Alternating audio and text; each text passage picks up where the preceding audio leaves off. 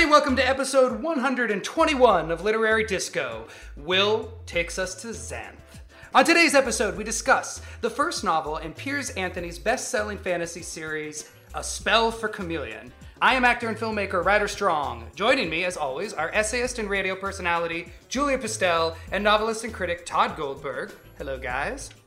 Hey. Hi. And the reason we are reading this book and returning to the land of Xanth is because after And we we need a reason. Yeah, we need a reason. this is good.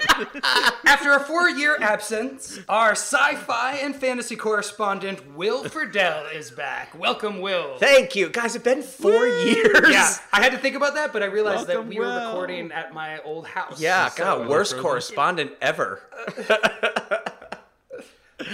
so, uh, so Xanth, are you guys uh, happy to go back?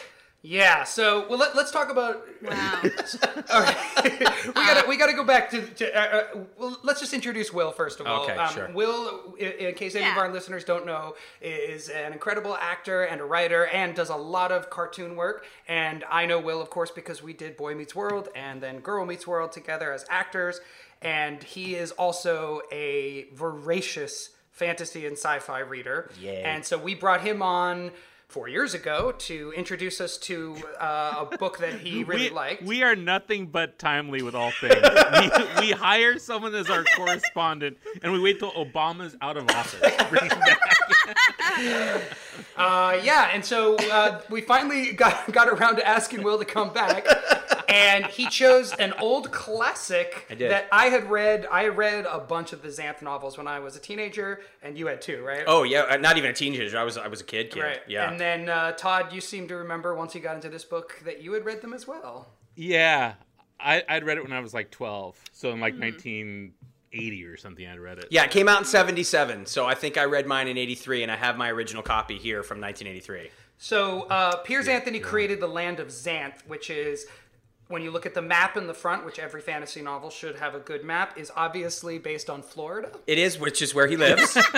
Have you guys not noticed this? Did you not notice? It is. shape I of- did, Okay. yeah. And um, It's not a great map. no, and the idea behind Xanth is that it is a land where there's basically there, there's normal laws of physics, but then there's sort of laws of magic that are mysterious, and every plant, every life form, every rock, even lakes, all have some sort of magical component. So it's this incredibly uh, detailed fantasy world. Uh, a Spell for Chameleon was the first book, uh, introduced us to the character of Bink, and he is. Uh, oh, I should mention every human has one magical ability or talent, and Every some- human from Xanth. Every human from Xanth, right? Yeah. There's there's Mundania, which is The rest of the basically our world, we think, or uh, the rest of the world where there is yeah, no that's magic. our world. Right. Right.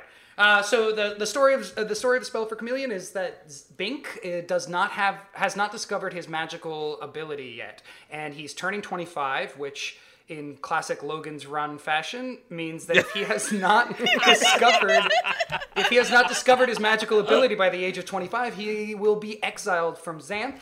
And he has a With fiance. Peter Ustinov and a bunch of cats.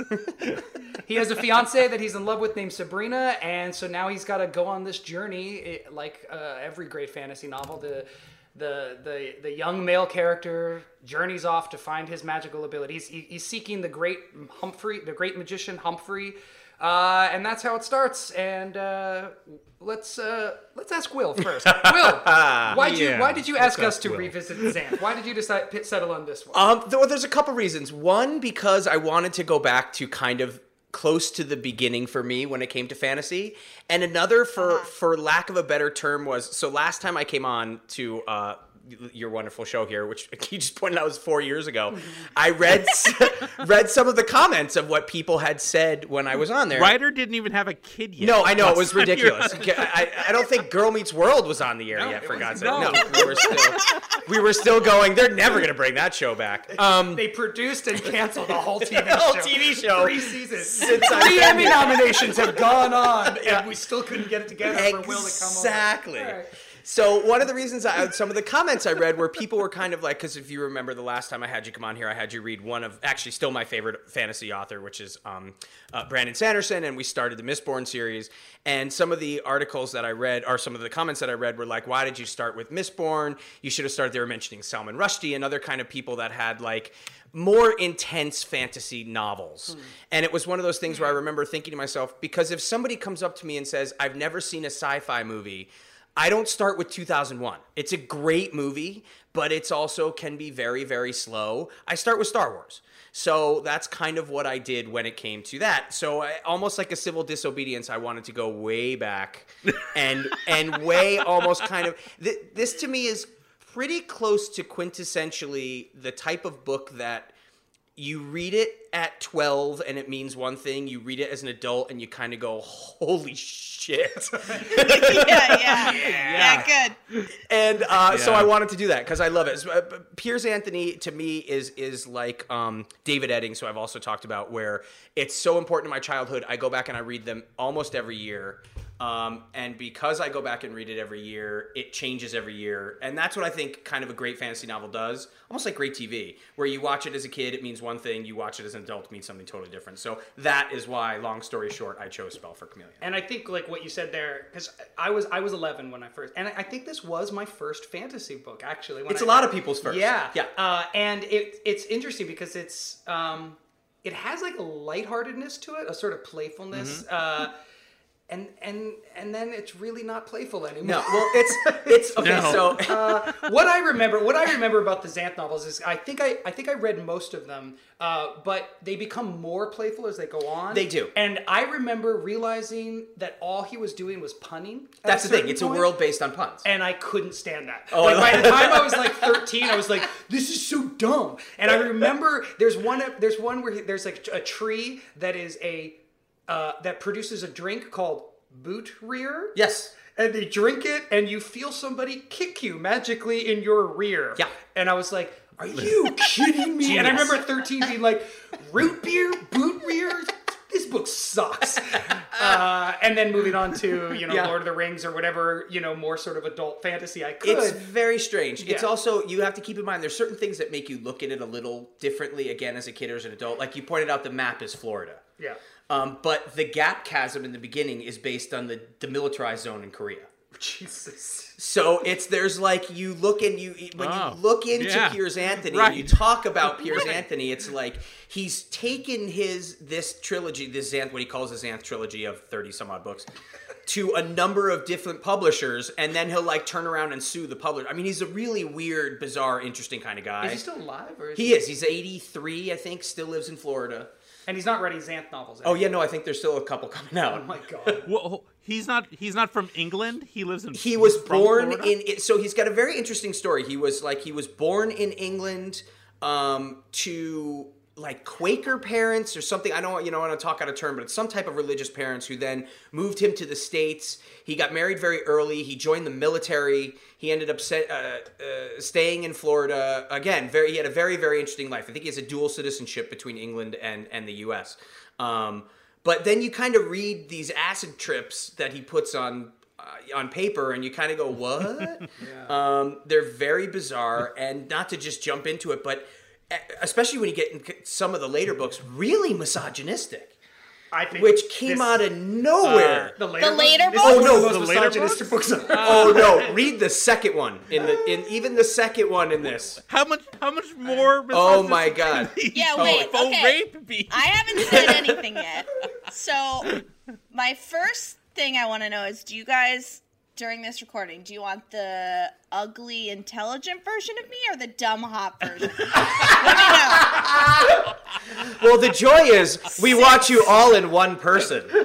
Because that gives us variety. That gives us variety. Yeah. Yeah. Until we until Or we the yeah. ordinary middle. All right, so of can you. Julia, Uh, explain for our listeners who have not read the book what what that's a reference to? Uh, it's basically a reference to the whole fucking book. Oh, this is this is like almost to the point where I really enjoyed it. It is the most outrageously sexist book I have ever read. I was like, who is this for? And then I immediately answered it. I was like, it's for 12 year old boys. Like, Yeah. that is. Yes. Um, so, anyway, uh, let And me go pedophiles. on a little further. And pedophiles. I'd like to throw that in. And Yeah, the alluring Huge in 14 year the old. huge in the pedo Dude, market. it really is. It's hard. Again, reading it as an adult, you go, holy shit. yeah. Well, okay. So what I'm actually referring to is there's a a character. Well, there's you know our our hero is going on his journey, which whatever, I'm all for it. And then he like encounters a lot of women, like a lot of women for a fantasy novel, which I guess is a positive. Uh, but uh, some are hot and stupid, like really, like so hot, like. That's the point of this person. They're but so hot like a 14 year old girl is hot. Yeah. Creepy yeah. hot. And that's not, Um, and and listeners, that's not a quote from my point of view. That's a quote from the book's point of view. to to be clear, Uh, and then some are, and then he eventually, um, he's in this mundane world, um, and he encounters a woman who's like really ugly, but she's super smart. And then it turns out, of course, that she's the same person, and her curse is hilariously that she transforms from one to the other based on the lunar cycle, aka periods. menses. Uh, the spell for the menses. but it's not just her. It's not just her. Another thing I was thinking, um, well, let me put it this way. Okay, so I have a three month old baby and I'm breastfeeding her. So, like, I have two breastfeeding encyclopedias. My life is all about boobs. I breastfeed like eight hours a day. This book had more boobs in it than I the know. rest of my life. I know. Like, there were so many boobs in this book. Centaur boobs, mermaid oh. boobs. Yeah, the, the just- bestiality angle is not thousands. something I was expecting. Yeah. So yeah, there's a lot of women in this book, and there's a lot of boobs, and I, was just like overcome by it. It's so funny because I actually said to Alex, I was, I said I, I, I was finishing the book today, and I was like, you know, this is so awful. I'm like, and I was like, and I, I feel almost bad for all the times that I've criticized because one of the main things I've always said about uh, Lord of the Rings is like, why aren't there any women in this book? You know, it's like the most homosocial series of novels ever, and now I'm like. God, I wish there were less women in this book. This is so bad when these fantasy when you try to appeal to the 11 year old boy, spe- like specifically 11 year old boy mentality, and and also have women in the fantasy character, it's just it's a mess. in Well, how about also the fact that a good portion of the female characters in this book, something with their magical talent has them turning into whatever you want them to. yes, So it's not even just Yeah. like, oh, there's women, there's a lot of women in this book, and they're always naked. It's like he go, when when Bink goes to the um when when he meets the future queen of Xanth, and he goes and she's a, an illusionist, and she's going, well, what do you want? And she's transform, you know, transforming into an 11 year old girl. Do you want this? And then to a 20 year old girl. Do you want? It just it's so unbelievably creepy when you then read it as an adult, where you're going, oh like oh my god this guy all these every woman he's writing is just how do you want me to be for you Right. forget how i am for me how can i change myself to make you happier and it's horrifying Yeah. i mean horrifying Yeah.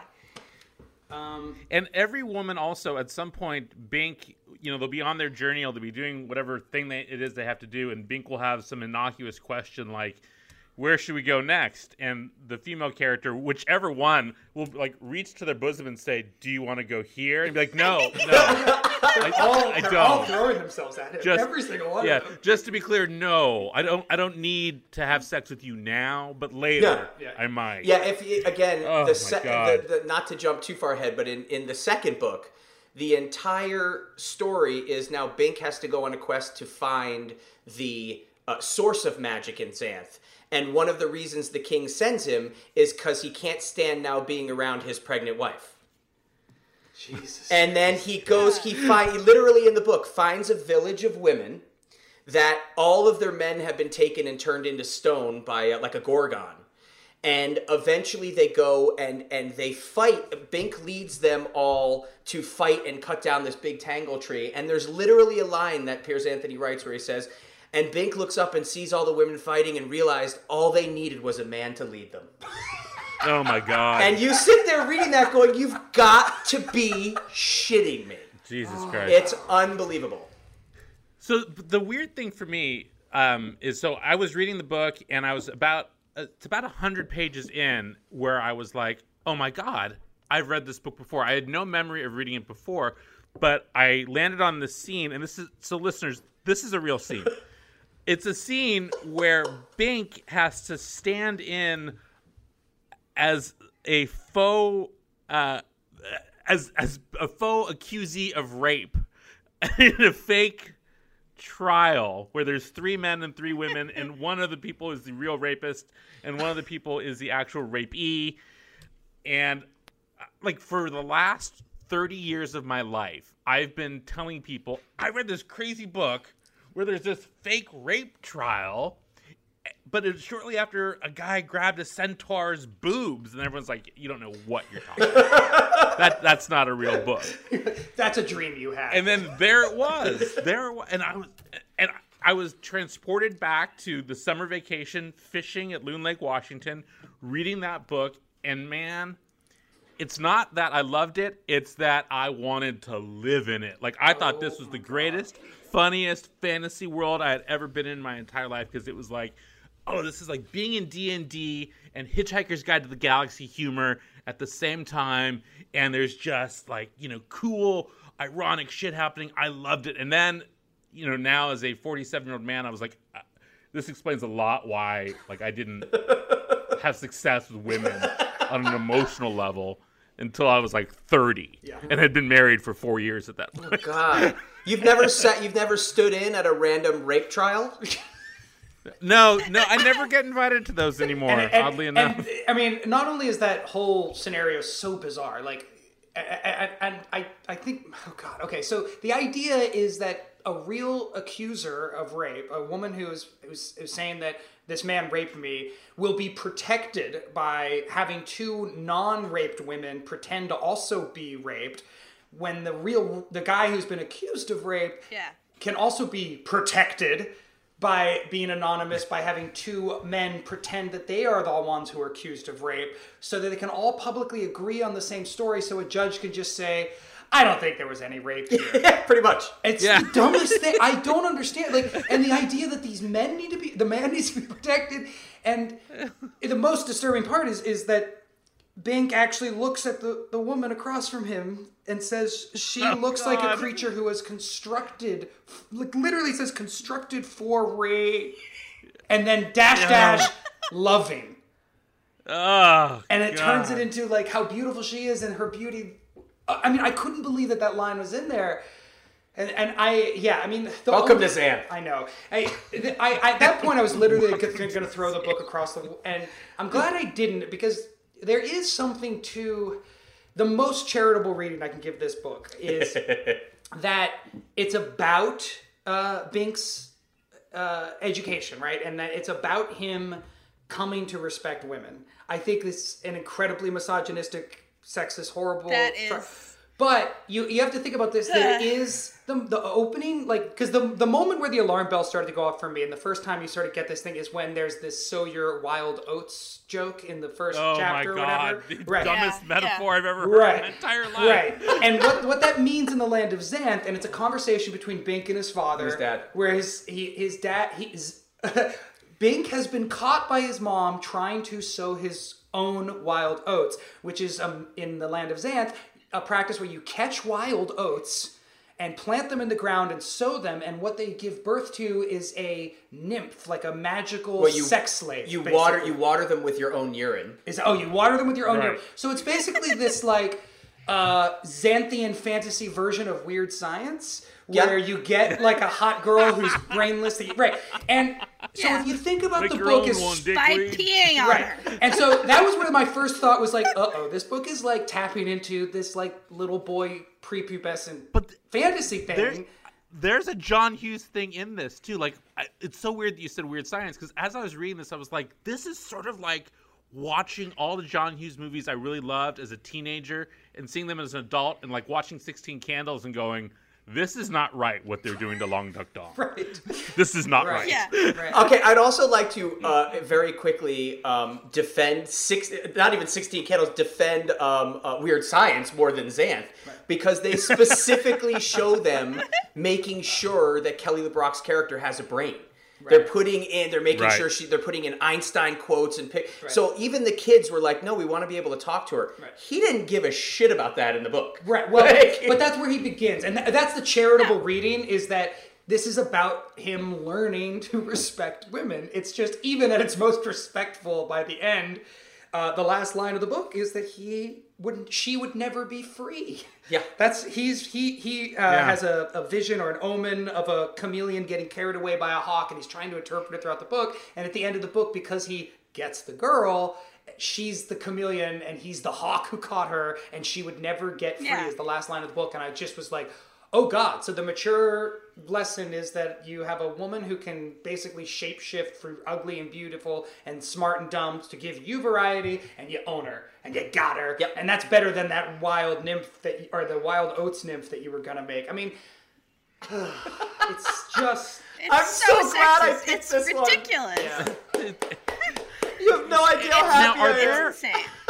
Are there adults who read these books now and they're like, "This is the zenith of uh, sci-fi. It No. started a wave I don't blah think blah blah." so. Okay. No, I mean again, Okay. y- this is not on the level of of Robert Jordan or Brandon Sanderson or any of the. This is again, this is Right. not even you know when you think about a twelve year old fantasy. If you go back and next time I come here because I I specifically picked 20, pick- 2033. Yeah, exactly. When I come back in nine years, um, I want. I seriously want to do. We'll do um, uh, uh, uh, the the first book of the Belgariad series, which is the one that really takes you into a fantasy world that's just in, insane.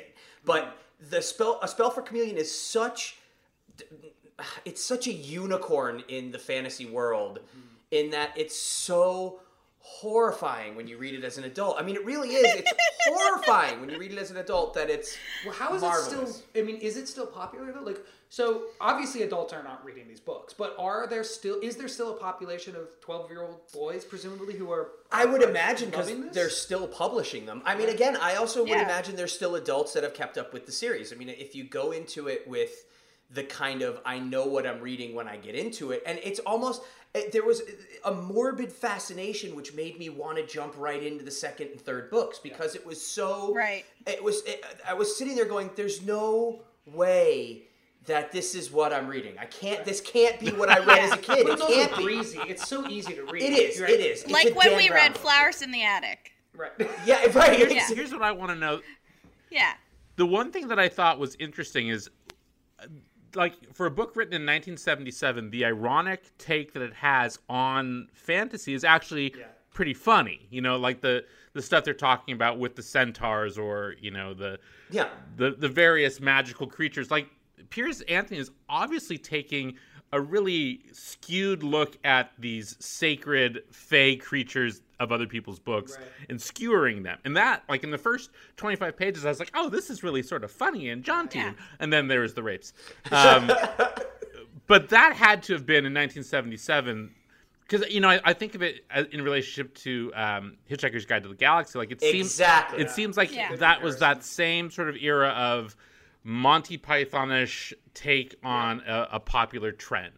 Um, Yeah, and that's what Douglas. You're right. That's what Douglas Adams did with sci-fi. It was Mm-hmm. that same kind of. It's clever. Yeah, Yeah. it's clever and it's funny, but you can be clever and funny without being Rapey. rapey. Yeah. and I mean, it's Well, it's- I have to s- m- ugh. Yeah, I have to say on the other end, so obviously, uh, this if you read this and you're reading like fantasy now, kids fantasy, like it's so Harry Potter too. It's like, oh, there's this ordinary world and Right. everybody has their special X-Man power and blah blah blah blah. And it's just so frustrating because it's just like this would be so good without like all the rape. All the rape, all the I mean, some and rape, it's sure. So yeah. Uh, but it's so tainted by this sexism that it's like when people accuse Harry Potter or other fantasy things of like, oh well, it was done before by Piers Anthony. I'm like, fuck that. Give me the updated version. Give me the turn of the century version because it's just so like I I can't imagine giving this to a kid now and being like, yeah, read this, go for it.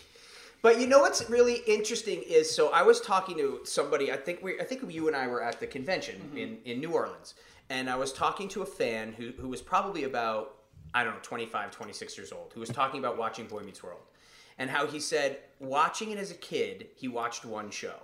And then he went back, and when he watched it as an adult, he's like, you guys got away with some stuff mm-hmm. that we never spotted as a kid.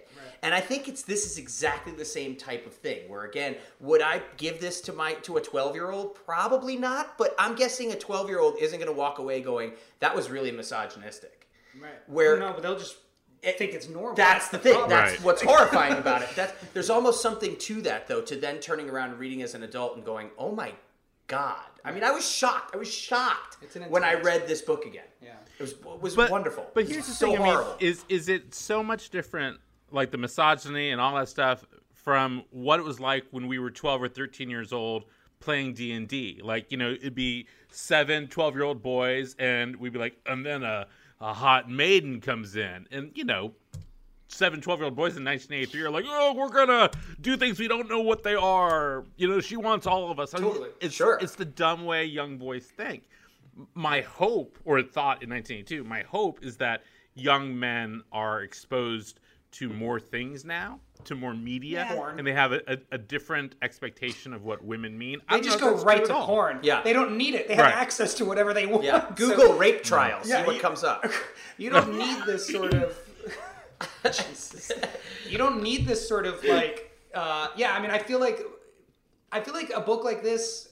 And, and I've had this conversation actually about Stephen King too, and we might have talked about this on the show before. How much sex there is in Stephen King, and for me to realize as an adult, like going back and reading like it again and being like, oh my god, there's like this gangbang It scene. is- Wait, is that Yeah. true? Yes. At like the end, they Yes. all like Yes. take turns with Yes. the girl. Yes, Yeah. and it's like her basically her like power to bring them together is her vagina, and it's like Aren't they like eleven? yeah, yeah, the thirteen ish or whatever. But it's bad. I mean, it's definitely like whoa. But I also remember loving Stephen King very early as at twelve and thirteen, and it's like part of the transgressive nature of his horror was also like as a little boy, like I would read sex scenes, you know, and sometimes it would just be like a husband and wife and not necessarily like a gangbang. But Stephen King always has sex in his books, and it's part. I mean, I, I don't know if it's as necessary these days. No. But when I when I was a kid, that was part of the gateway drug to reading. It was like, oh, I could read about sex, and I felt that in this book. This sort of like naughty, like it is safe. It's a book that's okay for kids, but then you're like, but there's also boobies. Wink, and, wink, like, yeah. you know, it's a, Okay. And I I don't know. Well, have that's you just read a Anne Rice? Anne Rice is like Rice all, is- all sex. Yeah. But let me let me okay, so we've talked about this before years ago, Yeah. but like there are girl versions of this. So like uh adult Judy Blume books have tons of sex in them. Um Mm-hmm. there's a million versions of this. But there's a difference between like sex scenes or like a scene I thought was funny was like he's grabbing onto the centaur as she's flying away and accidentally grabs her boobs. Like fine, that's Yeah. hilarious. But like the entire plot being a hideous uh, genius or a dumb hottie. I mean, Yeah. that is so bad. Like that, I the rape trial is such a weird anomaly. I'm just gonna put it aside. But, but the fact that the show rape trial you're just gonna put it aside but like the fact that the the entire female character is like that that's the problem it's not sex in books it's not like women in books it's not even boobies it's like her, uh, the women he, in this book talk about how hot they are or talk about how ugly they are like completely ad nauseum it's like it's like bink turned his head and she's like oh i know i'm so hot just relax it's, it's so the only It's such a the only false female idea. the only female that is a rounded character in this is in fact a female centaur that's, Yeah. the, that's the only one that's like yeah i'm a Well, but even I'm a- she is described purely with in physical feelings. terms. yeah. Um, I also I hate to say this, but uh, when you read the second book, you find out that uh, so one of the one of the when you problems read the that- second book Yes.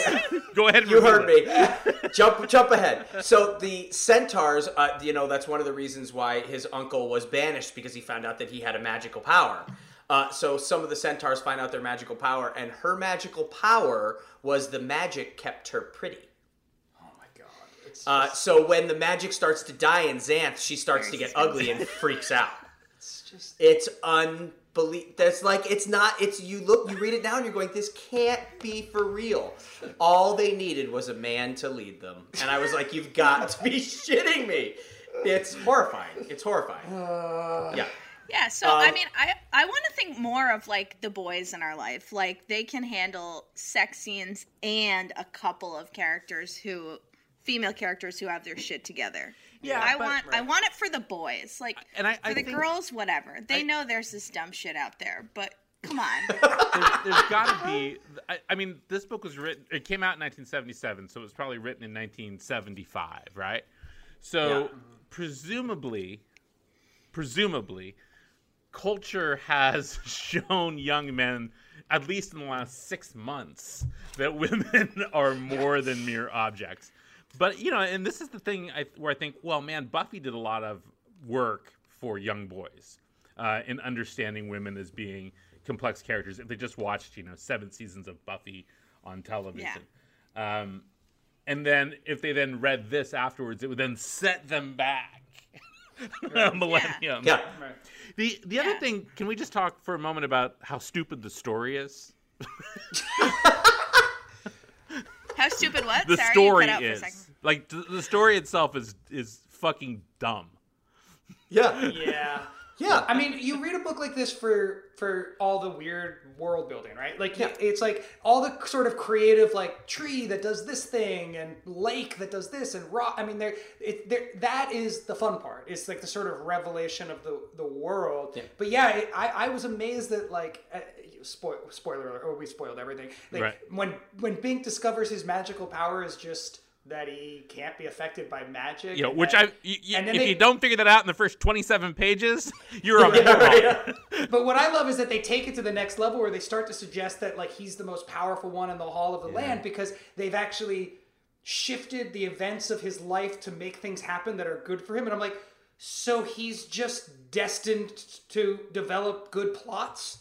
like, why do I want to? So it's just always going to be a happy ending that he gets lucky and doesn't have to do anything about. Yeah. I was like, wait a minute, you just set yourself up for a book series where it's a foregone conclusion. It's just going to be a dumb plot that Yeah. he survives. Here's the thing: saves the Bink is only the lead of the first two books. Oh, okay. and then his son becomes the lead of two books, and then the Golem becomes the lead of a book, and then it, you know the the Nightmare becomes the lead. You know they they switch around. Centaurs become the lead, so he switches them around. But it, it is it's an asinine plot. It's also the fact that uh, let's point out some wonderful things. If you're born different in Xanth, you're exiled yes. which I love just in itself. Um, I'm also, as a huge fantasy fan, I think the stuff you were talking about, about the world building, things like that, there are certain books, and this is the quintessential, I'm so glad I picked this book. There's the quintessential example of it. There's too much in this book, where it's like the grass is Way magical, too much. and the God. leaves are gra- magical, and the sky's magical. There comes a point where you got to go, all right, enough. Like, you get, let's let's pick and choose our battles when it comes to the, the magical elements in the world. Not, hey, I can't drink out of this this this lake because I'm seeing two horrible different species ugly harpies having sex with one another because they because the griffin and the each other. unicorn that are going and he's like thank god i didn't drink out of this or i'd be having sex with that unicorn and you're going wait you would wait what Yeah. it's well, even worse than that. Uh, if because that was a weird moment, but I was kind of like, oh, that's interesting at least. Like you know, I did I can that see unicorn. where that. But but then it comes back. It comes back when the evil exiled magician Trent is explaining what's wrong with Xanth, and you realize it's a eugenics problem. yeah, Yeah. that yes It's the a Nazi Germany problem. ma- like, yes, it's like there's a s- they need a steady infusion of new blood from Mundania because it's getting too magical, and it's like this weird like they need to all the species need to go back to their more pure magic, and you're like, wait a minute, what? so like yeah, like basically they're saying that a centaur is an abomination of like mixing the races. It's well yeah a- well that's that's what he said he goes Right. if you go back to its logical conclusion then the only way the centaur happened was that a man had sex with a horse Right. That's Right. the only way there's nothing magical Right. just a man had sex with a horse right, and so we need to Um, like reverse that. And yeah, every time the they pure- talk about a griffin, a lion had sex with a hawk. I mean, it's or an eagle. I mean, it's like it, you sit there and you go, wait, it's it is. It's this weird eugenics problem of you know uh, that coupled with. Uh, but the wonderful part of magic is hopefully you can just find a woman that will transform into whatever you want her to be. Yep. Coupled by thank God Bink has this magic where everything just turns out all right. It's all work out. awesome. It's Yeah. awesome because oh. when you put it all together, you get Xanth. I mean, come on. But then on top of everything else, there's so much exposition that it's mm. it's literally just like every character has a point in time where they say, "Well, as you know," and then they explain the vast history of the movement of people across nations. like, oh my god! If you could, But all fantasy novels have The to di- have well, it was the That's different world waves. you can build worlds without having Yeah. two people who know the same thing say to each other, "As you know." Oh god, I want to slit my throat with a unicorn dick. One thing I did like, and Tod and I discussed this off uh, before you guys got on the call, but uh, we really enjoyed how they all had regular names and words. Yes, like, that's I love nice. Justin, Justin the tree. Yep. It's hilarious. Trent, Trent, Trent, Trent the asshole. Humphrey is pretty pretty boring. the too. magician Humphrey, yeah. yeah. Yeah. I mean, the great thing about Trent is there's a couple names that are exactly what they are. Like, I don't know anyone named Devin or Trent who's not just a fucking douche. Yeah. My Trent- father's name is the Devin Trent magician Friedle. Thank you very much. Um, I'd also like to quickly quickly point out, going back to the wonderful misogyny and the way that he writes women. Um, I would like to point out how she, when she's in, when Chameleon, when she is in her stupid phase, um, constantly uh, just tries to have sex with everybody. Yes. And then when she gets out of that phase, she thanks people for not raping her. Yeah. Like that was real. I remember Right. that you didn't take advantage of me. That's awesome. Like this poor girl is probably she's been raped so many times. Is kind of what they allude to. God. That I'm gonna marry the one guy who didn't rape me. It's Oh. like holy shit, And have sex. and have sex with her. before we And it's before like, we make any decisions. Holy Yeah. shit! Holy shit! I mean, it's it's so fabulous in its awfulness that you just want to read the other 38. no, no, no, no.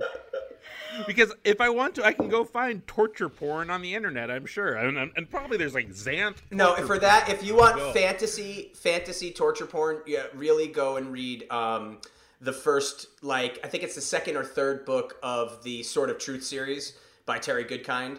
Um, he just has a sexual fetish, and like one of the, you know, so the main character gets captured, and he's he's constantly beaten by the what are called the Mord Sith, M O R D S I T H. Who are just women dressed head to toe in red leather, so that they're uh, you can't see the blood, and they carry these things called Agiels, where they just chain men to the wall, and these Agiels just uh, inflict pain. So they go and they break your ribs with these things, and then heal you while while kissing you and licking your blood. And by like page five hundred, Yeah, you're let me, going, uh, all right, so this guy just has a sexual fetish. that Yeah, this now is on just- my yeah. phone. This is just him. Yeah, it's, that's all it was. It's like that guy uh, just has a sexual You fetish. said Is there, more a, is there a pop-up book version of that? That's, yeah, that is the Sword of Truth series. Starting that's it's Denna is the Mord Sith you're going to want to look into.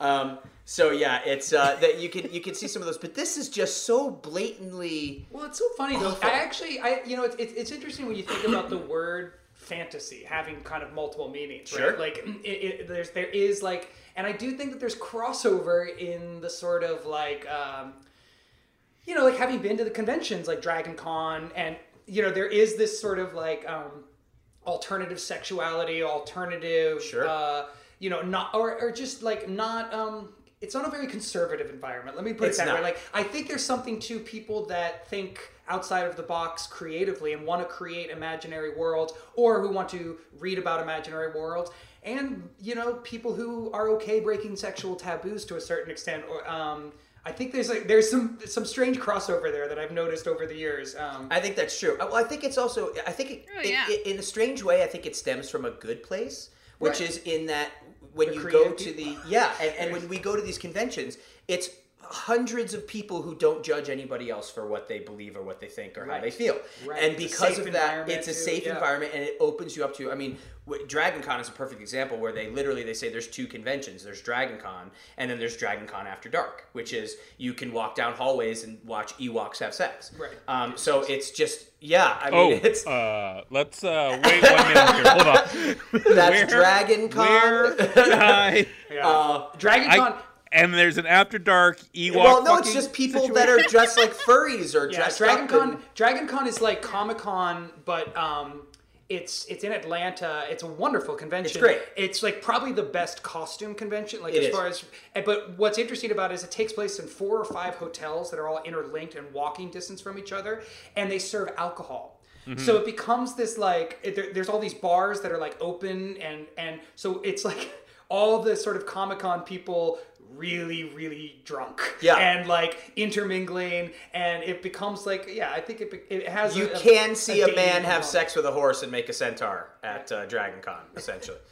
Um, See, writers have a similar thing. They do the same thing at AWP, except Mm. you walk down a hall and it's someone reading poetry while someone else sleeps beside them. Hot. That's- very that's similar, very similar. No, it is, but I think I think Yeah. I think writers right. It, it is a safe place. It stems Yeah. from nobody judges you for right. what you how, Right. what you feel, what you like, how you want to dress, Well, how you want to act. I mean, I He's wanna- fucking Really, Ewok, Piers I'm Anthony judging was a radical. I'm just saying, guy. like, Yes, don't Piers fuck Anthony Ewok. was ahead of his time. he was ahead of his game, He was, Piers he Anthony. was really just expressing young male sexuality in a positive way. oh god, and he wasn't know, doing any of that. I think he centaur just hates women. Let's bring it out. I do. I think he just hates women, and he tries to justify Yeah. not hating women by, you know, kind of in his own head going, "Well, the, she wants to end the curse, and you know what? The fact that she's average looking and of average intelligence, that's okay for me." Like. That's your Yeah. fucking message? Like God. it's horrifying. It's horrifying. Well, I wanna I wanna back up to something you said for a second. I totally agree with everything you guys are saying, except one small thing. It's like, oh, these like cons and fantasy stuff, like it's a safe place for anybody, but it's it's really a safe place for nerdy men, and that is like we all have taken for granted for like 30 years that nerdy men are great and great for women but like when you step back there's actually a lot of feeling of like oh i'm this nerd underdog and now i'm owed my hot woman of course, of whatever course. and that is like so it is so easy to see where that idea Oh, in a comes book like from this. in Yeah, these, yeah, yeah, yeah. these books so like when you go to these, it's just like fascinating to think like these guys like roaming the halls, being like, and here's where it happens. I find my woman dressed like Lisbeth Salander from The Girl with the Dragon Tattoo, or whatever. Yeah, no, there's certainly a lot of And there's this like, So just a girl with a Mac? a, bro- a broken Mac and a mohawk. Um, no, I think I think you're absolutely right, but I I do want to say from my personal like th- that culture is changing a lot. Like in the last, I think in the Totally, last totally. because You're that issue came up. I feel like you know about five years ago. Really, it's relatively recent, but I feel like there's been a big outcry about that. Yeah. And my feeling now when I go to these conventions, Yeah. because uh, uh, Will and I do the pop culture conventions a lot, like um, the Wizard Worlds and stuff. Uh, we make appearances, and it's become a very, it's become so much better. Like it doesn't feel male centric the same way it used to. It feels Yeah. very like women empowerment and transgender empowerment Yes. and alternative sexuality has become like welcomed in these worlds like faster than I've seen in almost any other uh, sort of uh, uh, subculture or counterculture. Yeah. it's really remarkably positive. It's it's become a very positive environment. Well, I the, the LB uh, LBGTQ kind of community has a very big presence at these Yes. these conventions, Yes. and and also going to you know five years ago there was also there was kind of a rash for a little while of you know what I mean. There's no other way to it, it would be considered like a sexual assault. I mean, pushing up on women that were oh you're dressed like Wonder Woman so I can grab you, Right. and uh, that a lot Yeah, of that yeah. has gotten way way better, which is good. So it's it was important. yeah, I and I totally, yeah, I I wandered into a My Little Pony convention once by accident, Uh, and it was what- like the most what? fun. What? Uh, that was a lie. You you What? dressed like a brony and you went. You know you did. wait, wait, what? Tod, you tell me you know about bronies. Oh, I do. What? Tod, What? you are you so don't know out what of a brony it. is, Tod?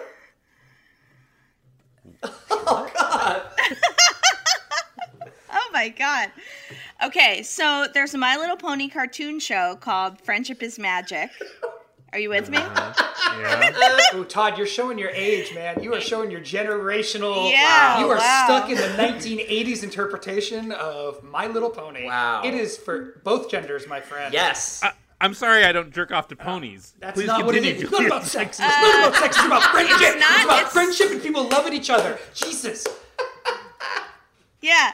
So this show is uh it became really really popular with men and gay men and there's a term bronies for bros who like My Little Ponies. Got They it? have a conven- They have a convention. Oh yeah. Oh, Oh, yeah. yeah, I'm sure huge they're all ones. over these other cons and stuff too. yeah. Huge conventions for My Little Pony stuff. So is it just dudes that go to the My Little Pony convention? No, it's for everybody who likes My Little Pony. Wide ranging. Yeah. But brony is a term that you should know, and probably every single person who listens to this podcast already knew. So I thought you were talking about the main character from Atonement. nope, Huh? Wow. no, Brony. no. Yeah. Brony. Yeah. Yes, yes, brony. Yeah. Like pony, but with a BR. You're literally like eight or ten years off on There's this like one. there's a whole documentary Sorry, about Tod. them. It's it's Yeah. it's like and it's a super positive, actually pretty great It is. movement. Like Yeah. it's kind of amazing. It's it- and you know people have gone past the realization that your brain is clicking through right now, and it's pretty accepted that Yeah. like I'm not. I'm not not accepting it. I'm. I'm just. I- I've never heard of Yeah. it. So there's a there's a process by which I have to then. I, I have now heard of it. I'm now imagining the conventions. I'm now imagining the population that goes up around it. The uh, the acknowledgement of this is a safe place to be this person, which is great, and then like renting like the bottom floor of the Hartford Radisson. yes, Because correct. Now, why did you pick Hartford? that's, that's where I live. That's where I That's live. where I was born and raised, for God's sake. Julia lives. Julia lives. what? You don't want the brony showing up at the Friedle? Oh, I'm country sure that home? you kidding. Hartford would love the Brony convention. Are you kidding? We'll Oh, take they it. would beg for it.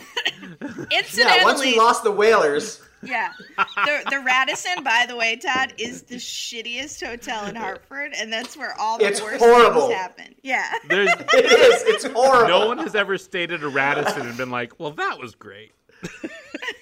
Oh God. But yeah, All the right, Radisson. well now we know where to host our Piers Anthony Xanth Yeah. convention. There goes our corporate At sponsorship the- with Radisson. Oh God, you're not a Xanthi? That's what we'll call him from now on. Are you a Xanthi? There's got to be. There's a whole world around these Xanth things, right? A Like, there's gotta- a Xanthist. A A Xanthist. Whole community. I'm a Xanth purist, Massages Xanthist. and I believe it should be taken back to all Mundanians. Yeah. Um, all right. Well, I think we've uh, uh, clearly demolished this book, and It's horrifying. it's on a a- terrible. yeah, uh, let me. Can I? I, I want to put something out here, and I don't want. Um, I don't want to besmirch someone that we all love, which is um, Shiloh Strong. I, mean, I, I think Rider, you love him as your brother. Will, you love him as a friend. Julia and I, I love do. him as a friend as well. Before today, I would say that Shiloh had introduced us to the worst book we've ever read, which was Pillars of the Earth Yes. by Ken Follett. Pillars of the Earth. Um, I feel like it's it's neck and neck right now. Yes. Wait a minute, wait a minute. Even okay, but what about what about you got Flowers from the Attic, you've got the Sweet Valley High series. Nope. Which Awesome. also has rapey weird cultural overtone. No, you think So much you shorter. think Xanth takes the cake. Sweet Valley High is like 116 pages. I, I devoted like eight hours of my life to reading about Xanth, and then several other hours like driving in the car thinking, "What the fuck did I just read?" Sweet Valley High was in and out. It was like it was just like some like spoiled milk that I accidentally drank a little bit of. I, I'd like to point out that you um you actually dedicated a lot more time than that if you include when you read it at 12. Right. Yeah, it's a great point. Yeah. So, and then all the yeah, time I spent uh, telling people about this crazy fake show trial rape that I've been telling people about for 30 years and no one knew about it because everyone else has been smart enough not to read this fucking book. So, at any rate, Okay. I, I feel like, Will, um, I feel like you've reached a, a point in the history of the show that is exalted, which is you have brought to us one of the worst books I've ever read. Wow. I am so excited about that. I would also like to point out that I star in two of the five lowest rated movies on Rotten Tomatoes. So really? Uh, that's the God's honest truth. So I am very happy when I can hit the bottom, like, like hugely and strongly hit the bottom. Like you know, I again, nobody to, nobody knows what won the Academy Award ten years ago, but people are lining up every weekend to still watch The Room. That's a good point. So, That's a good point. you know, you, that's what I'm saying. Yeah, taking a risk, being culturally different, brave. Right, brave, so brave. Fortune favors the bold, my friend. So, Will Friedle, hashtag brave. Wow. Hashtag, yes, we will say. Speaking of hashtags, um, I'm guessing no one in Chameleon is part of the hashtag Me Too movement, um, and should be because oh my god, I'm. uh, Uh, it's hard. I'd like to point out for the record, I am not defending the book in any way, shape, or form. I knew exactly what I was bringing you guys, and I did it on a silver I, platter I because thought I love that it. you were It's- into this book. Like I was reading this book and I was like, "Wow, this is going were to be afraid. super awkward." Yeah, like if Will's like, "Guys, No, this I thought no, no, no, no. I thought like Will did when he said it. I was actually really excited to revisit it because I have positive memories of this entire series. And you know, when it first started, I was like, the only thing that I was worried about was like, oh, the pun thing. I remember thinking that was dumb. That's literally the only thing I was worried about revisiting this book. And then I got into it. I was like, what? Is this a re? And then I thought the sow the wild oats. Oh, Yeah. that's okay. That's that's kind of weird. And yeah, but then it just And I swear to God, I know Oh. you guys are going to think I did this completely. Like right now, it's just a total rationalization. But I swear to God, part of the reason that I brought this book was because, again, what you remember as a child that you read as an adult is two completely different things. and that's one of the reasons I wanted to do it. It's horrifying. Well, I I just realized I had tagged some pages of you know exciting parts. So maybe I'll just read a, a bit, and we can all just kind of get a sense of it. hashtag Uh, Friedle Strong them if you put them online. This is this is a uh, this is about mermaids. Uh. Okay. I feel like we're in a poetry slam right now. That was amazing. Several mermaids plunged into the water, tails flashing, and swam toward Bink. We're okay so far. In a moment, he was surrounded. Up close, the creatures were even prettier than from afar. Okay, pretty standard mermaid writing right here. Here we go. Each one had a perfect complexion resulting from the natural action of the water, and their breasts floated somewhat, making them seem fuller. Maybe he had been exposed to Fanchon too long. Just a nice little dig at the ugly girl for a sec. the I'll tell you sight that of half, all that this half fish loveliness. chick is a lot hotter now that I uh, now that I spent time with that dog. Wait, we're not done. The sight of all this loveliness gave him strange sensations of excitement and nostalgia. If he could grab them all at once, dash dash. But no, they were mermaids, not his type at Oh all. Oh my god.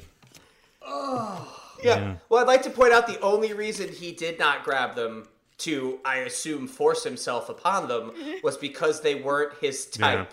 Yes. yeah. Jesus. It's great. And it, I, can, I I highly recommend reading the other 35 books or whatever they are. Yeah, Um, we'll get right on that. It is. It's amazing though, isn't it? It's absolutely amazing. This is to all the people out there that told me I should start with more in-depth fantasy. Oh God. I thus Yeah. I give you Piers Anthony's Xanth. All right. Well, thank you for that, Will. Thanks for coming back. Thanks, Will. We should We'll- we should make this at least a once a year Yeah. tradition. I would love to. Yeah. I would I love, love to. having and I pr- I thank you and I promise you I already know the next book we're going to read and it's going to bring you right back to your childhood in a good way. And it's gonna. It's one of the books that did for fantasy. Uh, I mean, it's you can't talk enough about it. So next time we will uh, be reading uh, David Eddings, and we will be starting the Belgariad series. The first one is Pawn of Prophecy. Talk about a strong woman. Polgara the Sorceress is the biggest badass in fantasy literature. She's the shit. You guys are gonna love it. But I want you're gonna have the perfect. Uh, uh, Can't wait. See you in 2022. Uh, yeah, exactly. I'll Let's be here. Obama will be president again.